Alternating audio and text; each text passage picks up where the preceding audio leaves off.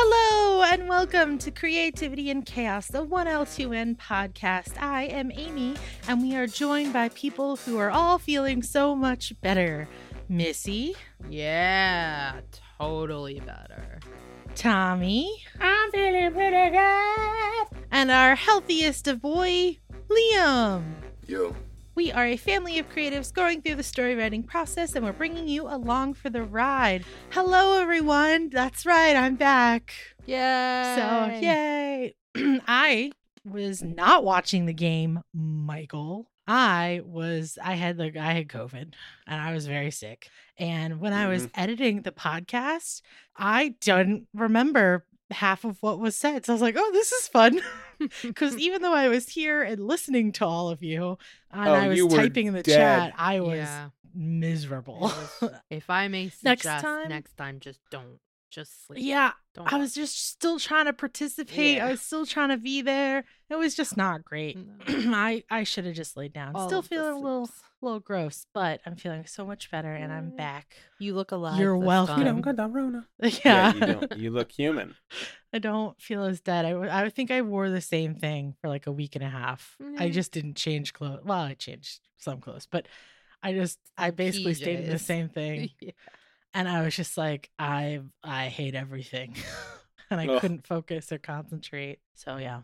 But anyways, feeling so much better. Uh, that's that's that's what's new with me. What's new with you guys? I got to drive a skid steer the first time. Oh, what? That was, what is that? That was fun. Do you have to have a so license imagine, for that in North Carolina? You don't have to have a license for a skid mm-hmm. steer. It's really nice. But it is pretty low-key compared to a lot of other things. It's basically, imagine a souped up pallet jack or a like baby little tractor. That's the best way I can describe it. You can put on different attachments. So my boss was having me, he was training me on stuff. And we've talked, me and my boss talked about video games before. And he was like, although this should, this is going to be difficult at first, you should probably get the hang of it more than anyone because it's like playing a video game. And this is how I know how to drive it really well. Mm. And when he put it in that perspective, it was really interesting because my brain was like, I have to get good at this now.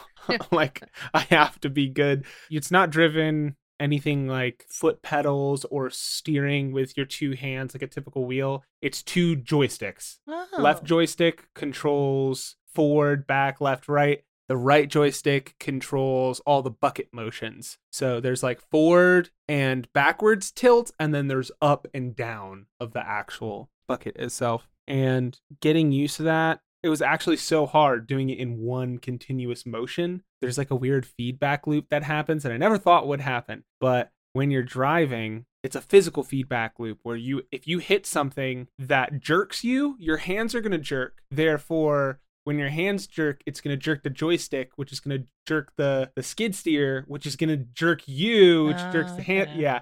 And so you just have to like let go of everything. Otherwise, you're just going to go oh, oh, oh, like the entire time. It's, it's going to be like a little earthquake machine. But that was it was fun. I did about an hour of that on Saturday. And yeah, enjoyable. I felt great. I was just like, this dirt's so easy to move. Look at me. I was just, oh, it was a lot of fun. That was my week, though. You can put that on your resume as well, that you can drive one of those. Well, I only drove it for like an hour. No, but yeah, but when you... I get better.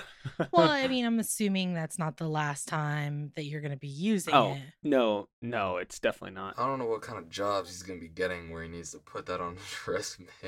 It's, You'd be it's actually, if the landscaping business in North Carolina makes ridiculous money, and he is looking into getting into like the landscaping area, anyone that can operate heavy machinery efficiently and you don't have to train them on, they know everything, gets paid really good. So if I say I can drive a skid steer, people are like, oh, that's great. Keep saying like, oh yeah, I've done rototilling on the big tractor. They're like, okay, so he knows how to operate machinery. And then on top of it, I'll be like, I actually did the maintenance on these machines as well. That's pretty good on a resume, or at least on a resume that I need anything heavy machinery wise. Very nice.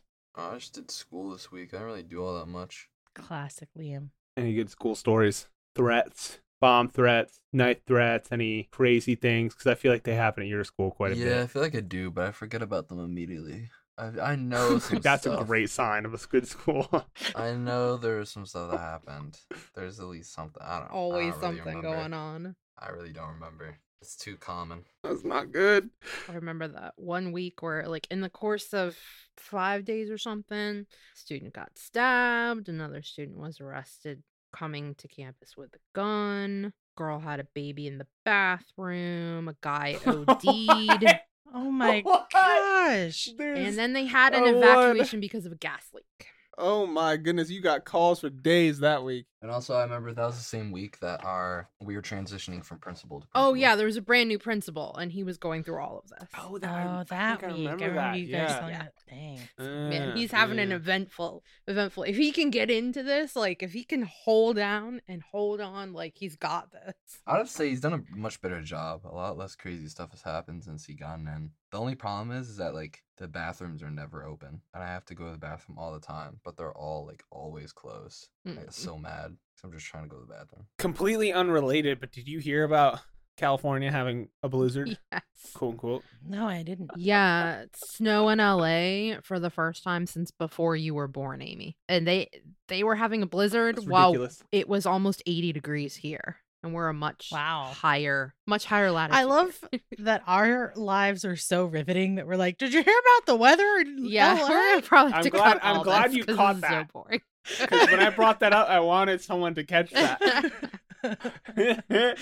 I mean, it, life isn't bad right now at all in any means. It's just, it's like a steady pace, you know? Mm. Sometimes you get these weird lulls, and it's not a bad lull. I'm just chugging along. I mean, your head hurts like every five seconds. I mean, mm. that's a that's a thing that I might go to the hospital for, but I don't know what it is, so I'm not going to bring it up. You definitely need to go to the Less doctors for that. Salt and more water, but you drink a lot of water. Less I've been salt. drinking yeah. a lot. It's probably less sugar, if I'm honest. That too. Like, whew.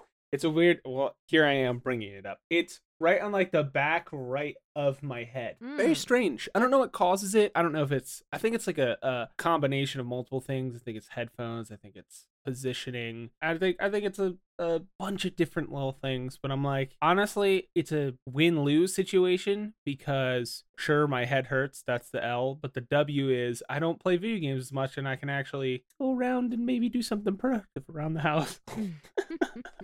So, Missy, how have you been this week? Um, you know, work has been perpetually stressful. We're preparing to migrate systems, and there's just a lot to do. And I've been kind of feeling rough on and off. I actually took, okay, so this is kind of related to what we do, right? I took a day off this week because I was just feeling so run down. I, I needed a break. So I slept, and then I got up. I'm like, what do I do when I'm not feeling bad? I'm supposed to watch a bad movie, a terrible movie, right? Like, that's how you make yourself feel better. So I decided instead of watching movies that I always watch when I'm not feeling well, I'm going to put a new movie on. So I watched what is quite possibly the worst movie I have ever seen. It's so bad. I like where this is going. Okay. It's, I like it. And it's such a me movie, too, okay? It's called Magma: Volcanic Disaster. Ooh. Oh, is okay. it magma colon? Magma colon volcanic disaster. Oh, no. Nice, nice. Okay. Oh, okay. The tagline for this, one scientist has predicted Armageddon, but no one believes him. Holy. Oh, this is hitting all the tropes, and it, that we haven't even discussed the movie. Right? No. So the discussed basic, the front box. Basic premise is, and, and this oh, one I'm pretty sure we understand the basic this, premise. Okay, this one scientist that has predicted, you know, it's it's all going to go wrong. You don't actually ever see him predicting this. Like, apparently that happened before the movie ever even started. So it's like there's some major scenes missing from the movie because you're trying to figure out what's happening along the way. They keep talking about this Project Exodus or Theory Exodus, something oh, like that. No. And you're like, Exodus? What? And they keep talking about it, but they don't really explain it very well till like sort of halfway through the movie. Okay. Ugh. The theory, the premise. Okay. Oh, it's so bad. Humans have polluted the planet and dumped toxins onto the planet. Okay, check, makes sense. That it's caused the Earth's core to heat up. Oh, oh. classic. Okay. Okay. That makes sense. This is legitimate science. For sure. Yeah, legitimate. The biggest air quotes. It's caused the Earth's core to heat up, not the atmosphere. And so the planet needs to relieve pressure. So volcanoes are going off without warning. No earthquakes, tremors, oh. seismic activity of any kind, no venting of steamer materials leading up to it. They just out of nowhere go pop. And there's a lot of them starting to do this. And people are like, what's going on? And the one scientist who spent like the last however long trying to prove his theory decides no one's listening to me. I want to go out on my terms and parks himself at the next volcano he thinks it's going to happen at and oh, dies. No. What? What? Right? What? So but don't worry, because his protege will carry the torch. Oh, so of course no. there's fighting with the lead scientist who go- reports to the president of the U S. There's a bunch of that. Good old U S president. There's a whole bunch of them going around. Like, it's him and a ragtag team of graduate students who are going around, like, researching these volcanoes or whatever. And it all takes place within, like, a few days. So they're flying around all these different places and things are happening. And one by one, they're getting killed or uh, left in a hospital and they have to keep carrying on or whatever. So it turns out that not only are the volcanoes going, but they're also releasing radiation. So it's even worse. So the issue is that all the volcanoes are going to go off and it's going to destroy the planet. Like, all life, bye-bye, right? Okay. So you're thinking, because the main character's, like, ex-wife works at Yellowstone, and you're like, oh, okay, I see where this is going. Super volcano threat, right? No, not at all. She, Conversion. like, evacuates some campers or whatever, and Yellowstone kind of just bubbles up some, some magma. There's some lava flowing. Yeah, some people die, but no, no major, no biggie. Oh, the writers thought they were good for that. They thought they were slick for that one. I'm like, where? They're super volcano not mentioned once in the whole in the whole movie. Like, you guys missed a prime opportunity here. Oh yeah. I don't think they knew what a super volcano was. I'm guessing no. So the solution, the final showdown between them and Earth, they gather all of the major countries in the world to take all of their submarines and go down to the ocean floor and nuke the ocean floor. There's no what? way. To release the what? pressure so that the pressure doesn't come out of the volcanoes and destroy the planet. That's the movie, guys. I love, I love, I love how it's like. Sounds great. It sounds like a winner, really. Okay, not only is it really that bad, when you watch the graphics, Oh, it's like yes. someone in high school did the graphics yes. with people dying in the lava. Yeah, it looks with almost... some really bad sound effects too. Yeah, it wasn't great sound, but the graphics. You gotta watch this just for the graphics. For, like for the, the gra- first, the first five minutes, like a, a whole team dies on a volcano, and it's just they don't even try to make it like the, the magma was clearly fake, recorded on something else, and then the people were clearly not on that mountain. And then there's the mountain. It's like different layers of things. And like this one guy at one point, like kind of turns around to look behind him and accidentally steps down into lava. Ah! And then just like fake fire kind of bursts up. And oh, it's so bad, guys. You have to watch it. I really enjoy bad movie, because here you are. You have such a joy of just reciting oh, man. why it's so I bad. I was like, the more I watch, I'm like, I cannot wait to tell them about this. This is so terrible. That does sound god awful. It has I a mean, twenty-five percent on Rotten Tomatoes. That's how you oh, know I mean, it's gonna be good. It's gonna be good. What's your favorite bad movie? I think just any disaster movie in general are usually my favorite bad ones, because those ones I feel like you can watch again. Stuff like the, what was the pastor one? The dinosaur pastor? Velocipastor. Velocipastor. Stuff like that is so terrible, but it's not like you want to watch that over and over again. That's also meant to be a comedy. It's It knows it's bad yes. and it makes fun of itself. Yeah. Whereas I like watching like the disaster movies, because I feel like disaster movies tend to lead more towards like an actual, they're trying to make it serious in a story, but it just ends up cheesy and ridiculous.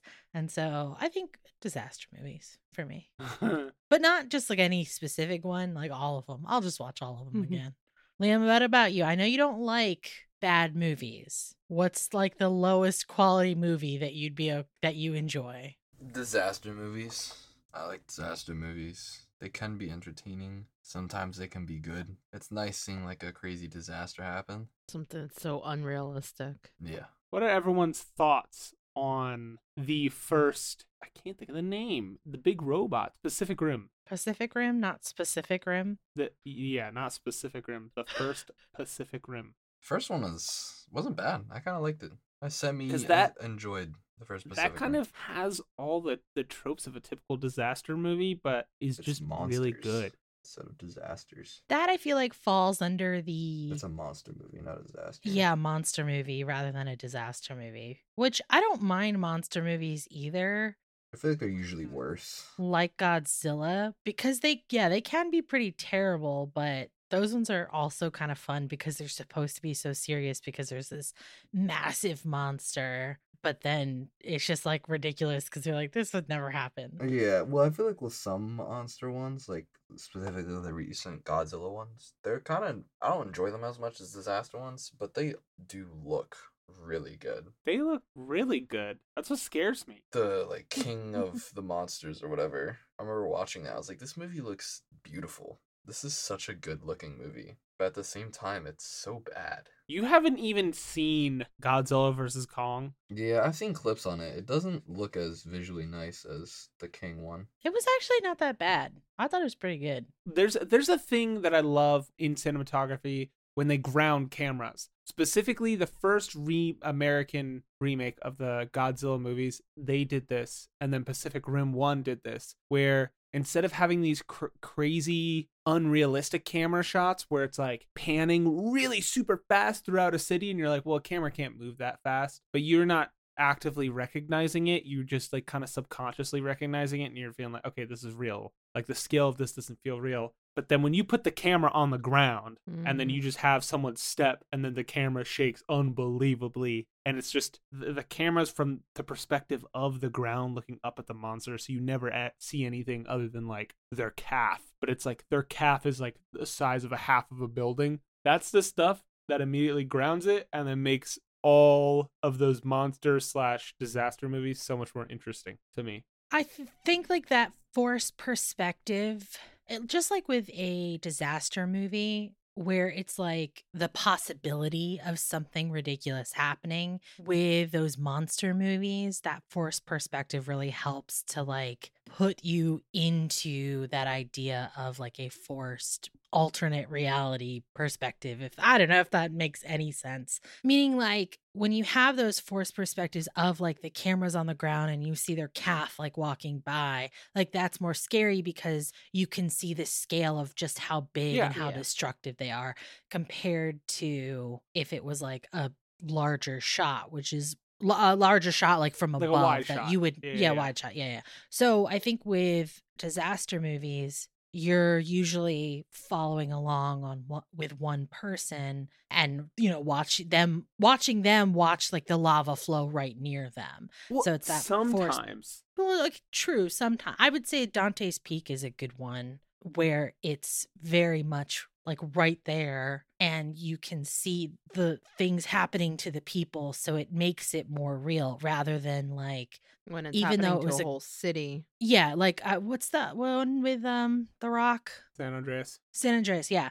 There's a lot of stuff happen like these buildings are crumbling, but them driving through the city on a boat mm-hmm. with the buildings crumbling is much more realistic than p- panning back and seeing the destruction, if that makes oh, sense. It's it's much more I, I wouldn't say realistic, but I'd say you're much more invested in the characters when you're right there with them rather than wide shots mm-hmm. because having having wide shots where you see everything all at once, it's your it's like the idea of scaling. You don't want to go too big too fast, otherwise like what's the point? Everything after that just doesn't feel as it doesn't hit as hard. It's part of the reason why Liam's review, which y'all should go watch that disaster movie podcast, Liam's review of Green Day.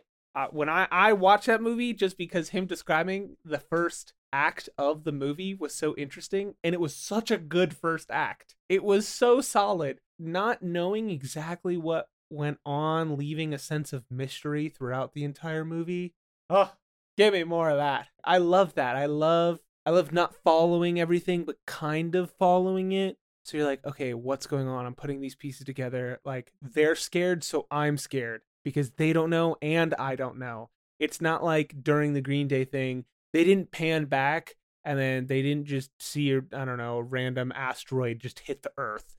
Because if you saw that in the first, like, five minutes of the first act, I would have been like, okay, well, well, now it's done. Like, I don't care. It hit Earth already. Why am I scared? So do you think that with movies that are not just, like, disaster or monster movies, but stuff that's, like, sci-fi or fantasy, like, what makes those, what's the quote-unquote zoomed in right there with them kind of action or storytelling that makes those kind of movies and stories believable? Because especially with high fantasy, you have like fairies and magic and stuff. And then with sci-fi, you're in space, which we've never gone to space. Space is a, a myth. So mm-hmm. what makes those stories, do you think, compelling to watch in such a, a fantastical setting and background? Maybe it's because we've never been there. It's somewhere we want to go, but we know that most of us can never go there. Same thing as going to the future, going to the past. It's something that intrigues us that's out of our reach. I think personally for me, what makes those types of genres flourish is when you, and I think it's just, this applies to all genres for me specifically, is when you create a character, a story, first and foremost, about like characters, and it doesn't have to include what genre it is, but then you can plop them into whatever genre as long as that story about those characters work. And sometimes some stories lend themselves better, better to other genres, which I think is fine. But ultimately, I think there's a lot of good products, and I can't name some off the top of my head, but if you took the, the baseline of their story, you could just take the genre out altogether because it's a good story on its own. And I think what makes those genres interesting is having a good story and then filling that good story with tidbits, background tidbits, or just little information of like, oh, what's that? They kind of just glossed over it, but they didn't pay too much attention, but I'm interested in that. So you're saying for stuff like that, it would be having a good character and a good character kind of outline or interesting characters. And like a good plot itself, it doesn't matter if there's like magic flying in the background or wizards or well, maybe I'll aliens. Mend it. I'll mend it a little bit, easing you into the idea of the genre itself. Game of Thrones does this perfectly, where it eases you into the idea of a high fantasy genre, the idea of dragons and gods and magic. The idea of them, we don't think they're real, but they kind of are in Game of Thrones. You are invested in the characters before you realize all that stuff is there, and then everyone's already invested, so you have to watch it. I think the League of Legends show does this pretty well too. Like the first couple of episodes, they they don't even have, or I think it's like the first episode really, they don't really have any other non-humans in it. It's just humans and like no magic. It's just fun little gadgets. You're like, okay, cool. This is cool. And it's easing you into the idea of that fantastical, magical world of the League of Legends kind of storyline without you freaking out immediately, being like, okay, there's too much magic on the screen. Whatever. I don't care. And I think maybe that's more what I should have said was like Game of Thrones is a good story that just happens to be set in a magical realm, right? They ease you into the idea of high fantasy. What you're saying is like the building blocks of that story and the characters between, or the, I guess the story and the relationship between the characters doesn't matter what genre they're in. Yeah. Some like, I guess Interstellar, which is like a space movie. It's about a man who is giving up growing up with his kids, or I guess watching his kids grow up to save the world. Like that is a great story, and it, it's saddened because he has to sacrifice himself, or I guess he has to sacrifice having that time with his family so that he can try to help the human race prosper. It's a very compelling story, and it could work, and I guess in any way that isn't just in space. That I would apply to more as a, a story that lends itself more to a sci-fi genre, but essentially what you said, correct. Yeah, it's the idea, and this is a hot topic, and I'm not going to try to spoil it for Missy specifically or Liam, but anyone else out there. The Last of Us T V show just so happens to be set in a post-apocalyptic world, but ultimately the story is about what you do with the emotion of love, like how the emotion of love drives a character, and it's in any way possible, whether it be legitimately drives you crazy to do something you never thought you would do, or if it, you know, drives you to help a bunch of people just in a completely altruistic way. I, I think that idea is so interesting, and it just so happens to be set in a post-apocalyptic zombie-esque world. So I think that's what it is. It's like, yeah, Foundation has to be a good story, but the outside of the building can look like a pretty fun well, zombie world or fantasy world or space sci-fi. This has nothing to really do what we're talking about, but I was thinking about, I don't know, something you said, Tommy, triggered my brain of like, you could take their story and and like put it into nowadays terms or something. Maybe you didn't say that, but I was thinking it. What would a nowadays Lord of the Rings look like? Like if we had, like what would ultimately, if we had, if the Lord of the Rings took place in like modern times and no magic, what's Frodo doing? You know what I mean? Like what are they fighting against? Well, first of all, it's going to be way more gray, right? Because sure, because Lord of the Rings is like, it's black and white. There's the good guys and there's the bad guys. That's what it is. But I feel like you put it in the today's thing, and maybe I'm reaching here, but I think it would be something like, then there's no define of like good guys or bad guys, but it would be the left versus the right. That's oh, what it boy. would be. And Frodo's idea, Frodo's a third party trying to unite both of them to come together or something like that.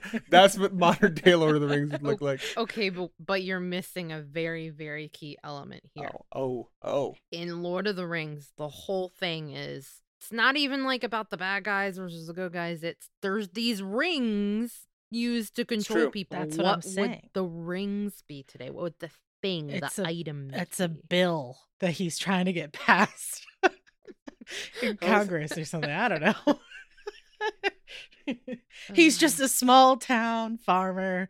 Maybe and it's some, he's some got of... dreams of a larger political life or something. I don't it's know. Some type of cryptocurrency. Oh, no. I, I, no, he's trying to take is. down the cryptocurrency farms. They're ruining the economy. Perfect. It doesn't quite work. And that's why Lord of the Rings shouldn't be made. Hint, hint, hint. Cough, cough, Warner Brothers. Cough, cough, learn. You you guys did hear Lord of the Rings getting rebooted, right? Oh. Is it? Yeah. Warner Brothers no. announced just a few days ago oh, that they, Warner they're Brothers. making new movies. And everyone's like, why? Stop it. Wait, who? Hey, okay, now I'm really confused. Because there's so many companies merging and buying each other up. Amazon just had the rights. They don't own Lord of the Rings. They just had the rights to make a T V show. They don't own the rights to it. They were, they just...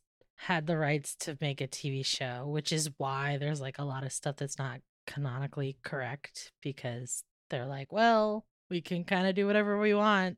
It's fine. Anyways, enough about that. We got sidetracked, which is fine because I think it was a good conversation to have. So overall, summing that up, as long as you got good building blocks, it don't matter what the outside of your house looks like. As long as your foundation for is strong, you could live in a mud pit and it's fine, right? Uh, yep. That's the okay. Cool. Just wanted nothing to getting in this mud pit. But I mean, you can, except for you, you have to have like a door. Otherwise, you just built yourself like a cage. Yeah, I'm the good character can... in the mud pit. Thank you very much. Okay. So today, what I wanted to talk about very briefly or lengthily, I don't, I don't know. I was thinking about names specifically in high fantasy, but we can do, you know, anything. When you're naming a character in stories, why are they so ridiculous? And I'm not talking about like modern day movies or media where it's like, this is John, this is Samantha, this is Albert. That's, although Albert's a strange name. Let's agree to that one. But, that name. But what I'm talking about is like when, now specifically for me, when I'm reading a book, like a fantasy book, it's like so hard to pronounce these names because it's a lot of vowels and then like some umlauts, and you're just, why? Why are fantasy names so difficult? That's basically what I'm getting to. Think people come up with a sound they really like and then they're like, oh crap, how do I spell this? And it starts think, yeah. from there. I think it's just, well, the idea of fantasy, or at least when you really boil it down, is supposed to be otherworldly, right? Mm-hmm. It's not in it's our world. So Jin, you're the chosen one. Yeah. Oh, okay. Oh, all right. I mean, you probably still could have a character named Jim in a fantasy world, although I would laugh really hard and it would probably get made fun of ridiculously. I should have said Dave, because there's actually quite a few things that are fantasy or sci-fi that have the name Jim. The first things that come to my head are Treasure Planet, which is like a cool sci-fi steampunk version of Treasure Planet, and it's so cool. Or Treasure Island, and Jim is the main character. And then also you've got Jim, what's his name, the from from Star Trek. You got this, Jim. You can do it, Amy. You can do it. I just I want believe. to say Jim Shatner. That's not right. That's beautiful. So I should have said Dave, because who calls uh, their main character, fantasy character, Dave? You know. To be fair, Jim Shatner, as we're calling him now, that is like future us, or at least that's the idea of it. So it's not really fantasy. It's just it's just future sci-fi. It's like what we could end up as, or that idea. So we could just end up as a bunch of Jims and Tims and Tonys and Liam. There you go. There we go. It took me a while. I got there, though. Oh, I didn't look it up, I swear. Amy. Oh, boy. But I like Shatner better. Jim Shatner. No, I totally understand. Especially, okay, I guess it's more with fantasy than it is with sci-fi. Because sci-fi, yeah. a lot of the names... Now I'm thinking of, like, simple things. I don't want to say simple, but I'm thinking of stuff like Star Trek and The Expanse, which wasn't his name Jim as well? Yeah. Yep. What the heck? Dear sci-fi, get another name than Jim. So, yeah, I'm thinking of, like, the more realistic, quote unquote, sci-fi when I'm thinking of sci-fi. But then, you mean realistic or grounded? I, I would say, I guess, grounded. But I guess it's more fantasy that you come across these really long, like, Exclaxy in the Herobranian forests from the Delvalian Council of the Miracrian people. And you're like, what the, f- why are all of these, what? Just adding more vowels Ooh. and consonants to a name doesn't make it high fantasy. Mm. Although, because that's what it is, it does, I guess, make it high fantasy. First off, there's a lot of reasons for this, I think. I think one of the big reasons is because Lord of the Rings really kicked off sci-fi, and it really, mm. it had you mean a lot fantasy. of that. Or sorry, yeah, fantasy, and had a lot of that crazy type names all the time. Yeah, that's taking the naming convention and just going absolutely insane. Yeah. I think another reason is that a lot of people, they don't want simple names. They want to, like, try to make these names more extravagant in a way, or more, I don't know, more complex, more what they seem like higher and better. Because a lot of times in these crazy type stories, like in Doom, a lot of people made fun of half the names in Doom, and I don't think people want their oh, yeah. names to be made fun of in their stories and characters. And so they tried to differentiate and make these crazy names to make people think it sounds better or fancier, like Elvish names. But I think Elvish names sound terrible. But yeah, I guess I think it's part of the reason where they're like, oh, we have to, we I have to try and think of something crazier and better, because I can't just have going around having a normal name and something that's a lot different and crazier. Do you think of, and this definitely shows my ignorance, but it's also like a, a question as to why we think this way, that just naming schemes from other cultures, like I, I find other other names in other cultures very wonderful and cool, but they're otherworldly because I'm not maybe it's the wrong word, but because I'm not used to them or those naming schemes or how they're named. Therefore, I feel like you see a lot of American writers or just, yeah, I would say American writers, they have those types of names that aren't American, that aren't English, just in everything because we're not used to seeing them in our daily lives. So therefore, they're considered otherworldly. I think a lot of different people try to find and bring up older or more ancient names because there's more of a mystery to them and they're a lot rarer. And sometimes those names, some people have those more older ancient names in other cultures that are just a lot more rare than they would be a long time ago. And I think yeah. that's I think that's why they try to do it. They try to sometimes they just can't think of something, so they go back into the older, more mysterious times of of people that we don't know, and that's the kind of story they're trying to make with fantasy or sci-fi. And so they just kind of use that. I read this thing, now this is a while ago, but it basically said if you have a fantasy name and it starts with a vowel, specifically an A or an E, then you're essentially like a basic bitch. Yeah.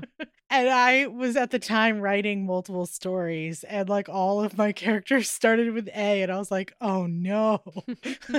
So every time I I try to name something, I think about that. I think about, not because I'm like, I have to change. If it, an A or an E name works, then fine, it works. But there are so many characters out there mm-hmm. that start with A or E in like fantasy series. And it's it's kind of crazy to me that like the way that we've had those letters, or the way that they have all those vowels in there, have now created their own like, yeah, this, you know, it's fantasy, a fantasy name because it's named this. And so it's interesting. It's like almost an unwritten rule that you have to have this like complex fantasy name in order to have high fantasy name.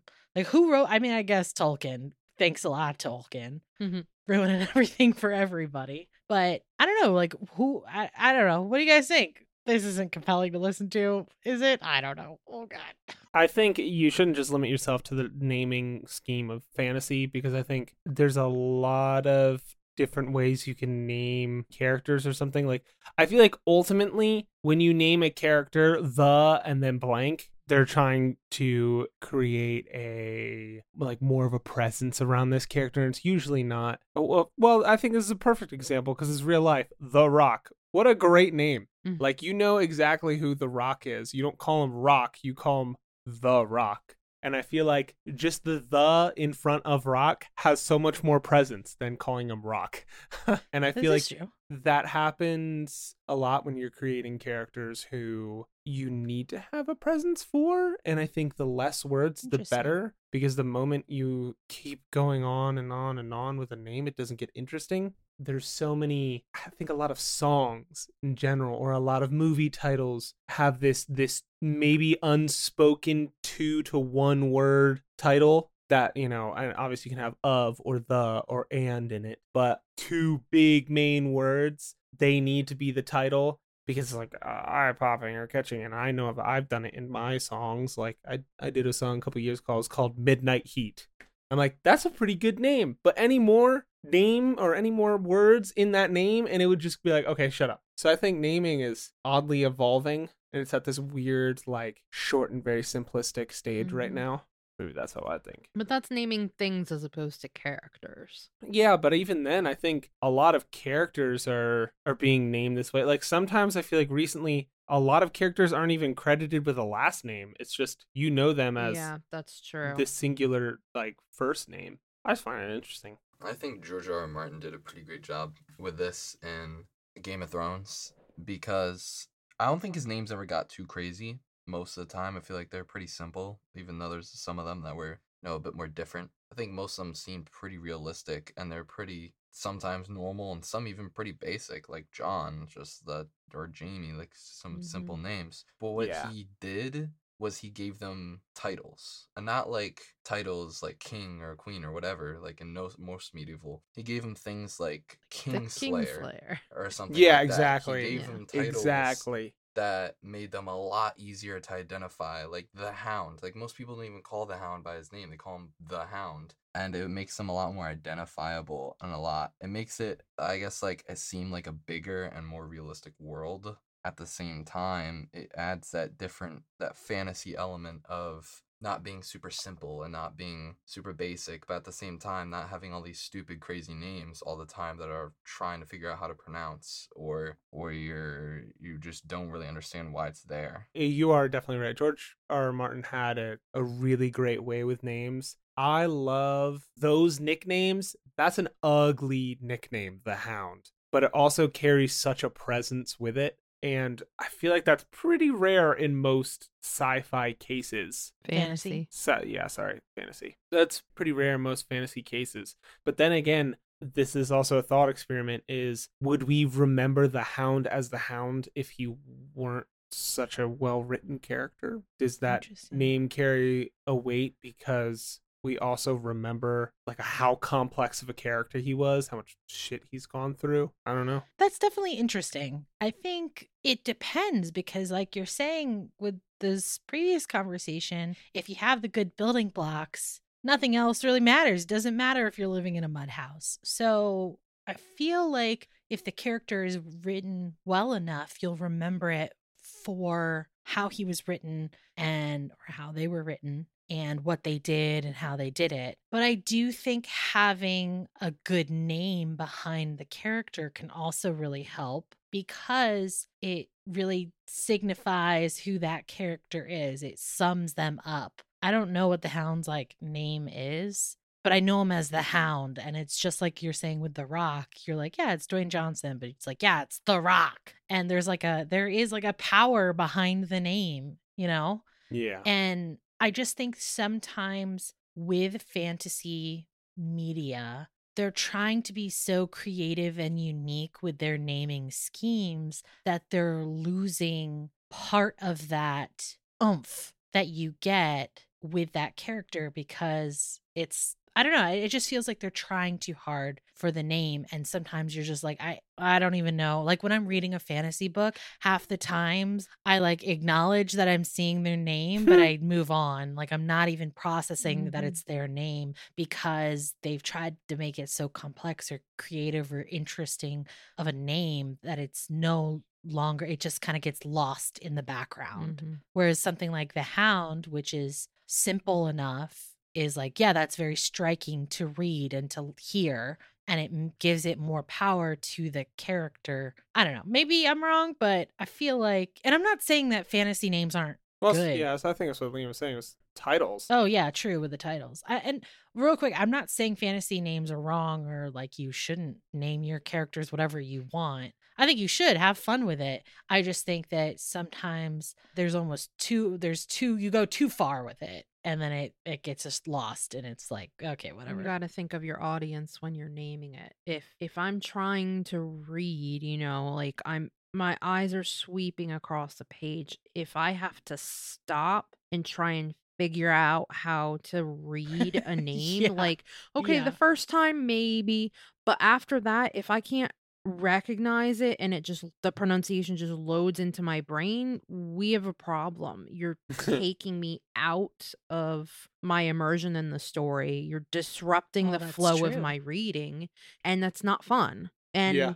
it can become frustrating, and for some people make them feel stupid, and you don't want your readers to feel stupid. You want them to be like, oh yeah, I can pronounce that, I got that, and, like subconsciously. Even I would say even with watching a show or a movie mm-hmm. or whatever, Ugh. Same thing, because then you're like, yeah, the uh the the girl with the white hair that's like in love with her brother. Yeah. And you're like, oh, what's her name? I I don't know. I don't remember.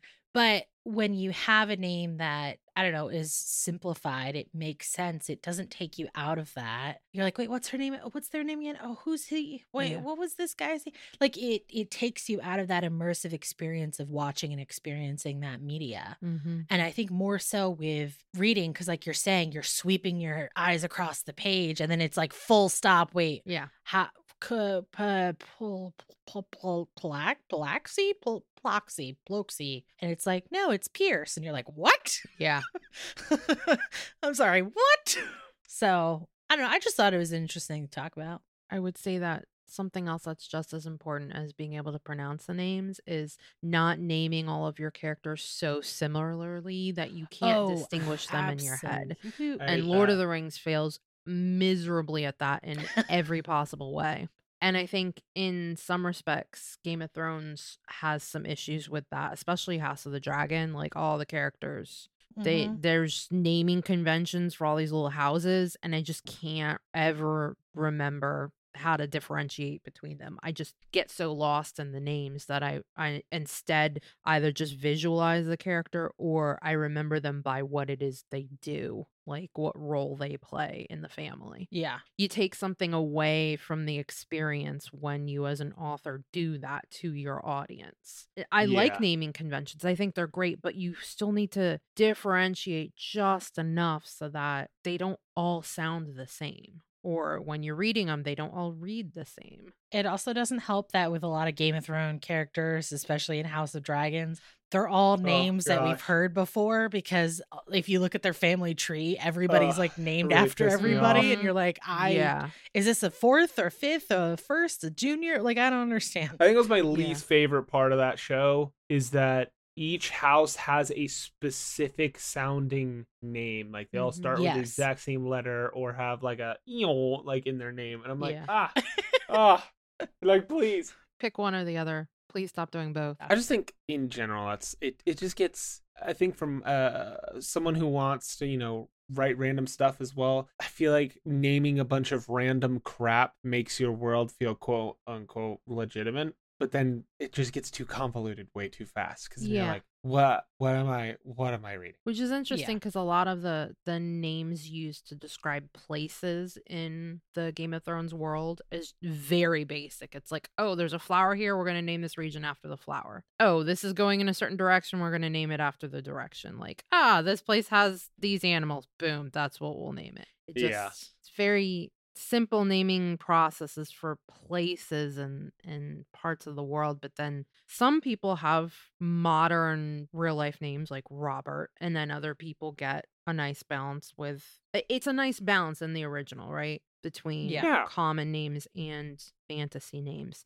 But then that just House of the Dragons took that comfort level, threw that right out the window and said, all right, strap in because I hope you're taking notes. One thing I like about the Game of Thrones universe's names, which is is something that George R. R. Martin does because he's kind of crazy and he's super detailed with everything that he does. But almost everybody's name has a has a meaning behind their character and is a reflection on other characters and different things like that. And although I agree, the Targaryen names can be a bit much in how similar they are, but they're also a bit crazy because it's a reflection on how the Targaryen family is so supposed to be higher. Yeah, first, yeah, that is another, I was going to get to that. But they're very inbred, but also supposed to be higher than most people. They have greater powers. They're supposed to be a bit more different and crazier. They're also completely foreign to pretty much everywhere in the world. And so the way they do everything, I mean, their culture, the original culture is different than ever, anywhere you'll find.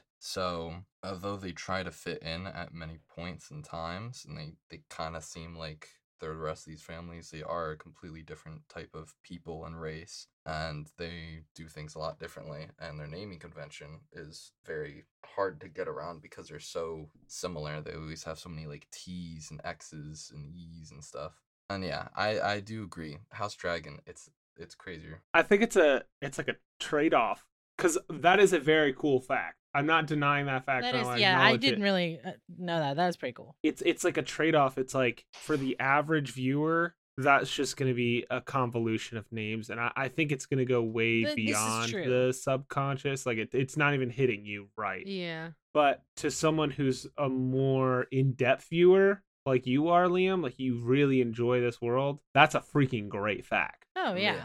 And it, it doesn't even just go for the Targaryens. I mean, oh, it goes for every family, yeah. Example. But like um Rob, the child, Rob was named after Robert Baratheon, the mm-hmm. first king, and he in the in the story he became a conqueror trying to conquer the kingdom just like Robert did, and it was supposed to be a reflection on him.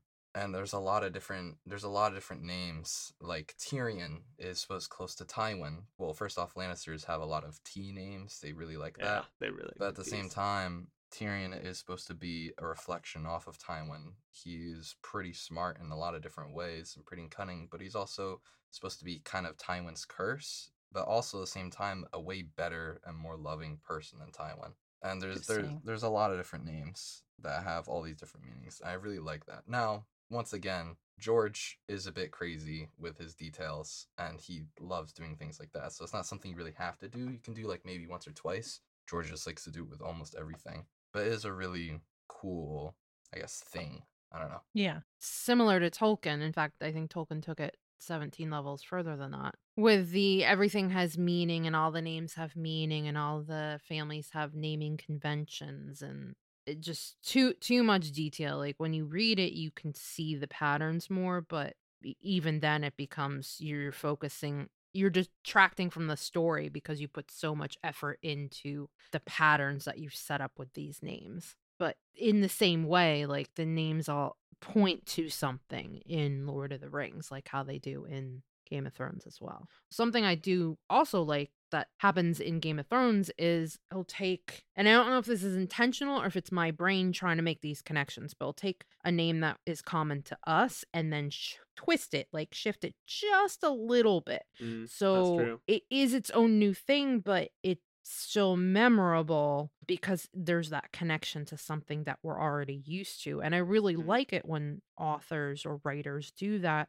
because it makes me be able to hold on to that name a lot better than I normally would with just some random crazy made up name. That is true. I think that's a lot of, like, hilariously enough, I was looking at this. I was looking at Elden Ring names, and that that is a lot of Elden Ring names, is it's using made up name that they have and then combining it with actual names that we can relate to, and it makes it so much more interesting. Like Black Knife Assassin, like those are all three concrete real life words, but in the context of the game and the name itself, it's a pretty cool name. So I, I, I think I think you have something there, Missy, is maybe using our actual names but then twisting either twisting them or then using a combination of the two for them to actually mean something else in the world. Mm-hmm. So it's more concrete. It's like, okay, I know these words already. I don't have to learn a whole new, like, huh, what's that word? Huh, what's that word? I don't know if you guys are there for the discussion. Tommy, I don't think you were alive yet. Liam, you definitely weren't alive yet. But there was a convo that I had with mom and dad, and we were talking about naming things and for a story, because I think I needed names. And they're like, just take words that already exist of like places or family members or whatever, and just flip them around so that they are backwards and then spell it out. So, you know, we grew up near Annapolis, and that one's already a name that's like another city, I think, as well, but it's Silipana. Mm-hmm. Well, there's even which a is, road in Annapolis named yeah, that. And I think that that's so cool, and and that actually does work pretty well. And yeah. so one of one of the ideas I wanted, I just wanted like a story that I wrote to be every single name is just another name backwards, because I think that would be fun. That would be- Midge. Midge. Jim. Mm. Oh. And we've come full circle. There we go. Floral circle, yeah. But yeah, I think naming the naming thing is, it can definitely be really difficult, but it's, I guess it's interesting because each each genre has its own kind of unique twist on how they want to name things. Like time period pieces, you're looking for something that's a little more period accurate. And I'm talking about like war movies too, because I consider them time period pieces. You're looking for something that someone would be named during that time, during mm-hmm. that era, during that that moment of whatever history you're presenting. Fantasy, you're looking for something that sounds elven or high fantasy and important. Sci-fi, everybody's called Jim. Mm. Horror, it doesn't matter. I guess there's probably a lot of like Brandy, because she'd probably die first or something, because she'd be like, we should go in the room with the murderer. So not to, you know, rag on any Brandies out there, but it could be like anybody with a I E Y last name. Candy, I feel like, would also work. I just think that in general, naming schemes for for media and stories and stuff is just very interesting. So yeah, that's what I want to talk about this week, and we we done did talk about it. Mm. Any last parting thoughts? Oh my god, we've been here for an hour. Mm, yeah. yeah. Wow. We we pumped out a podcast, guys. We got like thirteen minutes out of that. Whoa, that was a good one. At least thirteen usable minutes there. I think fantasy tends to get the focus because it's the most obvious when it comes to these naming True. conventions, but I would be curious if we paid attention more to some of the other things that we watched, if we noticed any trends in how things are named. So I would just challenge you guys and, you know, anyone listening at home. Are there any other trends out there that do you think are obvious and you're like, why aren't you talking about this? What's wrong with you? Yeah, this is true. I'm just curious what else is out there. Yeah, let us know. We are one L two N Productions on Twitter, Instagram, YouTube, and Reddit. Or you can go visit our website, one L two N productions dot com, and we would love to hear from you. What's your favorite bad movie? what's the name that you're going to name for your high fantasy or sci-fi? Well, if it's sci-fi, it has to be Jim. We've determined this. Yeah. But for fantasy, what are you naming your characters? Mitch. Thank you so much for joining us. Thank you so much for listening. Uh, if you want to help support the show, you can reach us at... I already said what you, where you can reach us at, but if you want to help support the show, you can head on over to our Patreon, uh, and that would be much appreciated, so we can make some more awesome content like this for you as well. Oh, I had to do last word of the day. I was not prepared. Oh, here it is. Okay. All right. And last word of the day is going to go to Liam.